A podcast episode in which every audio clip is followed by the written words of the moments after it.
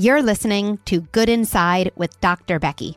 I have so many ideas, strategies, and scripts to share with you right after a word from our sponsor. If you're anything like me, mornings can be a real struggle. Between making breakfast, prepping lunches, and making sure our kids actually brush their teeth, the last thing we have time for is a kid having a meltdown about what they're wearing. This is where Garanimals comes in. Garanimals is the original mix and match clothing brand for babies and toddlers in sizes newborn through 5T. They're easy to pair and fun to wear styles, empower kids to dress themselves, boosting their self confidence and independence. Oh, and making mornings power struggle free for us parents. That is a win win. You can find all of their fun mix and match styles from their new spring collection in Walmart stores and on walmart.com. So here's to easier mornings, confident kids, and parents reclaiming their sanity. Here's to Garanimals.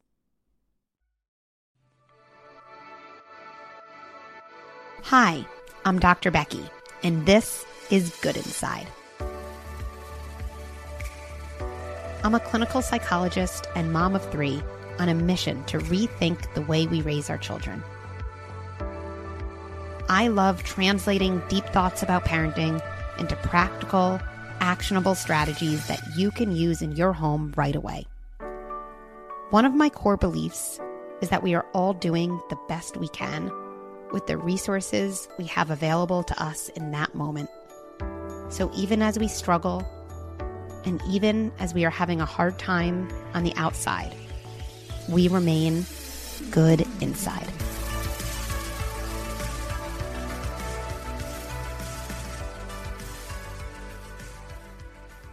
This episode is a bonus of sorts, an extra for parents of tweens and teens. I get so many requests to do more episodes, have more content for parents of older children. And when I was recording an episode about peer dynamics, I received one voicemail that was different from the others. It was not focused on elementary school or toddlerhood.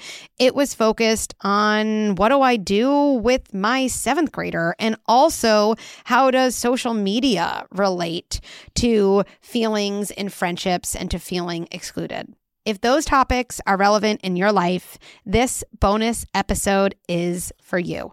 So let's listen to a voicemail from Vishelli where she talks about her middle school age child. And then after that, I'll jump into a bunch of ideas and strategies.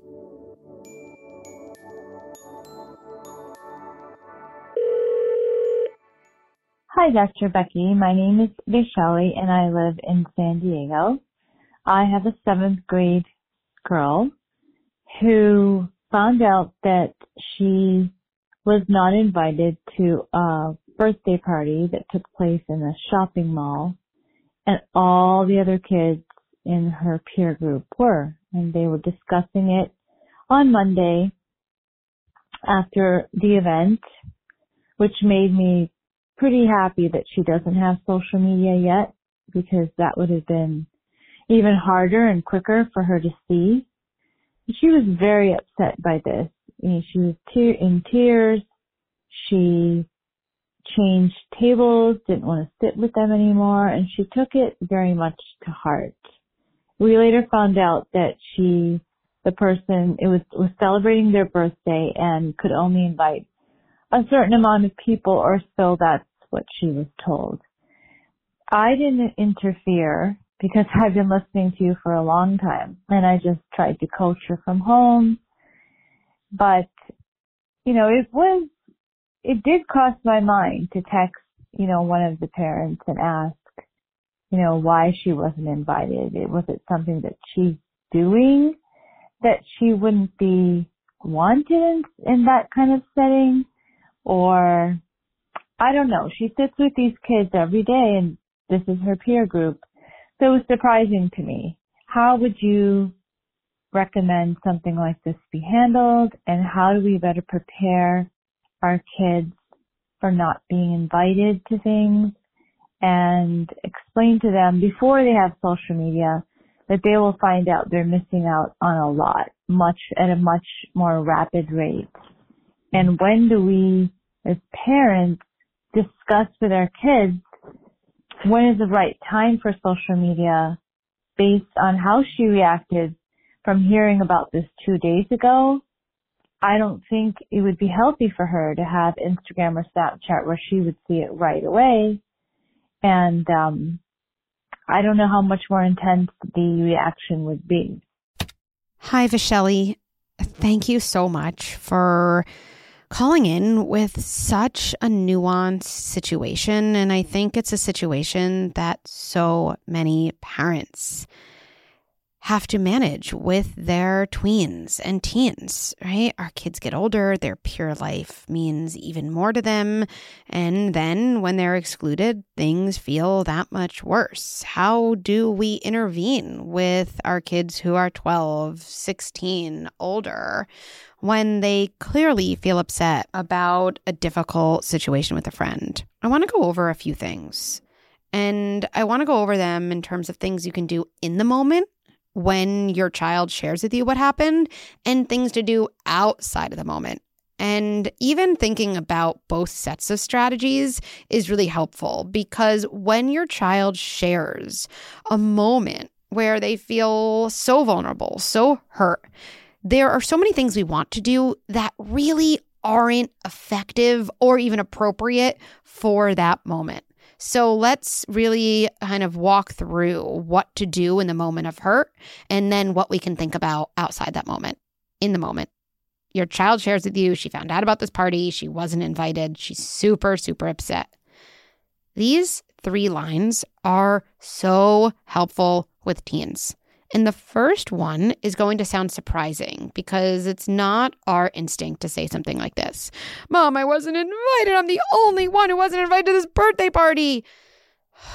I'm so glad we're talking about this. I'm so glad you came to me with this. I'm so glad you're sharing this with me. And then maybe add on, this is so important.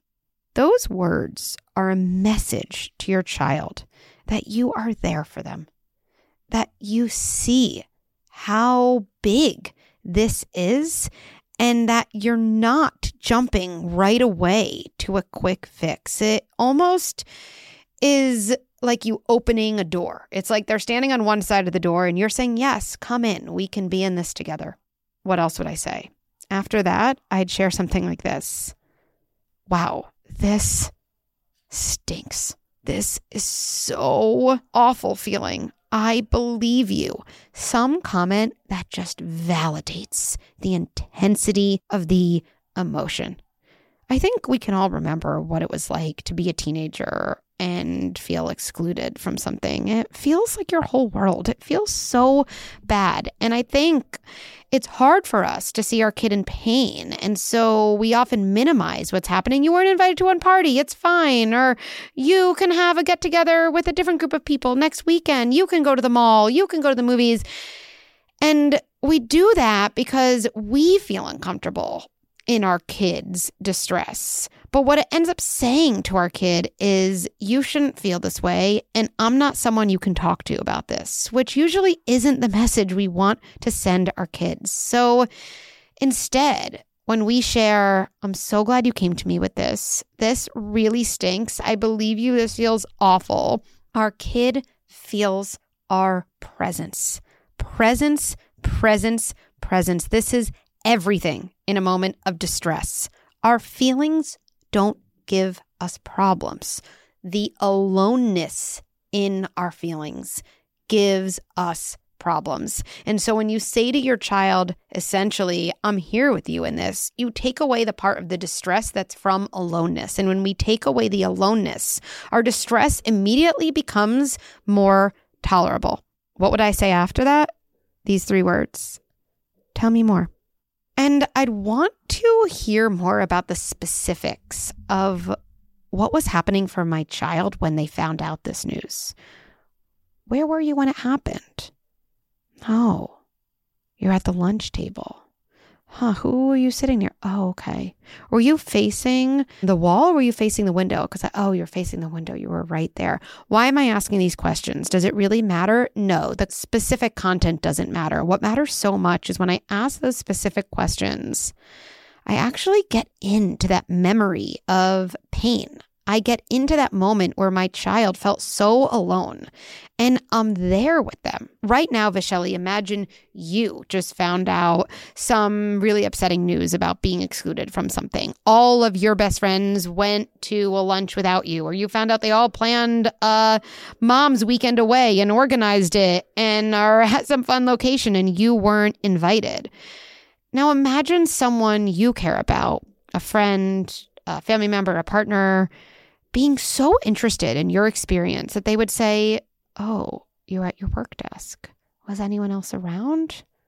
Oh, no. And then what happened? You know someone really cares about you and is really listening and is really invested in you when they ask those specific questions. Again, does it take away the moment or the pain? No, but we can't take away the moment or the pain. And frankly, we wouldn't want to because when we join our child, when we support them, not only do we help them in that moment, we actually build their resilience for life because this is not the last time your child will feel rejected or feel excluded. And if your child's body remembers support, remembers your presence, remembers your interested, compassionate words. Well, guess what? When she's an adult, she will be wired to have compassionate words for herself in those moments. And that is what coping is all about. So I know we're approaching that back to school time, and I get it. I get it. We all want to stay in summer mode. I just want to let you know that one of my favorite things to do is help parents get ahead of tough transitions. So instead of feeling overwhelmed or guilty, you end up feeling like you crushed a really important moment in your and your kid's life. And back to school is exactly one of these moments. So I wanted to make sure you knew about our back to school bundle. With that bundle, you get a live workshop that gives you everything you need to know. And if you're too busy for a workshop, I totally get it, which is why you get a 10 day checklist and a mobile first approach to support. In fact, you can text us after a hard drop off so you don't spiral or feel like a bad parent. This is one of the most popular times to jump into membership, so check it out at goodinside.com or via the link in show notes. Okay, what about outside the moment? Well, you raised an important question. This, hmm, I wonder why my child was excluded? Should I call another parent and figure that out? Does my child do something that is hurtful to the other kids? I actually think those are useful questions, right? It's important for us to help our kid understand themselves in the context of their peer relationships, but not in a situation like this. The way I think about it is this situation is too hot to explore our child's role. I think you can use this situation kind of to put your antenna up. Huh, outside of this situation, I'm going to pay more attention to how my child interacts with their friends. I'm going to see if I notice anything. But I would use it as that type of starting point for your thought process and investigation, not as the jumping in point to look at something your child might be doing that's off putting because your child is already feeling so vulnerable and so rejected that we don't need to kind of add on to those feelings. One last point in response to your bigger question. What about social media? Now, uh, we could do you know, a whole podcast series just about teens and social media. And maybe at some point you got my wheels spinning. Maybe we should, because I love thinking about this. But in the interest of time in this episode, yes, I see how you take this situation and go to the thought, huh, well, when my child's on Instagram or Snapchat or any other platform, they're going to have so much information in their face about things that happened that they weren't invited to. There's a couple things I would think about in terms of skills a child needs, psychological skills, coping skills a child needs before they enter into the world of social media. This is by no means an exhaustive list, but just a few things that come to mind now. One, self talk to manage feelings of exclusion. Going on social media especially for a teen, is this experience over and over. Oh, I would have liked to have been invited to that. Oh, they look like they were having more fun than I was having. Huh, why wasn't I invited there? Oh, my friend was invited there. I think if my friend was invited, I wouldn't be invited. It is just kind of being flooded with exclusion. We can think as kind of part of our job with our kids as preparing them for those inevitable moments by building up their kind of arsenal of tools to talk themselves through it. Here's how I might start. Uh, you know what happened to me the other day? I saw a picture of my friends at lunch and I wasn't there, and it kind of felt like I wasn't at lunch. I wonder if nobody likes me.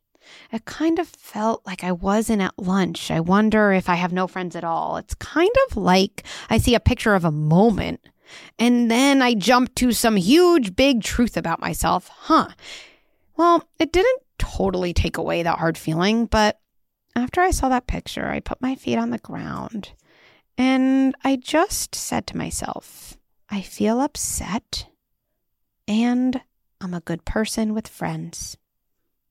I feel upset and I'm a good person with friends. That was helpful because then the upset feeling didn't kind of convince me that I didn't have friends. When my kids start using social media, I absolutely want to know that they have a way of talking to themselves when they feel excluded so that the exclusion doesn't become who they are, it becomes an experience they had. What else? When it comes to social media, I would definitely talk to my kids about developing mindfulness around what they put out there. Social media is especially dangerous because so many kids put out photos or videos to get a response from others. It's a very outside in way of gaining validation, as in, oh, if a lot of people like my picture, I guess it means I'm popular. If a lot of people like my video, I guess it means I'm cool. Versus, I really like this photo. I know I like it. I really like this thing about it, and I'm going to share it with people on my social media feed. If a child can't articulate why they like something before they put it out into social media, it probably means they're waiting for that like to be defined by someone else. And that is really dangerous to a child's mental health. One other thing I would do before venturing into the world of social media I would talk about it with my kid. I'd be very open about the things about social media that can be helpful in my own life, even, and the things that can be kind of dangerous. I would also talk to my child, even model, checking in with myself before I start scrolling on, say, Instagram. Huh, how am I feeling right now? Well, I'm feeling pretty happy. I feel pretty content. What am I hoping to learn? What am I hoping to feel by going on social media. And then maybe even modeling pausing after five minutes, setting a timer. Huh, am I getting what I wanted? How do I feel now? Oh, that's interesting. I thought I was going on to look up recipes and instead um, mindlessly scrolling through other people's vacations. Huh, I was feeling pretty content. Now I feel pretty insecure. I'm not trying to make some huge life lesson point, but really trying to help my child understand that we need to collect data about ourselves as we use social media. So social media essentially doesn't just happen to us and leave us in a really, really insecure, anxious place.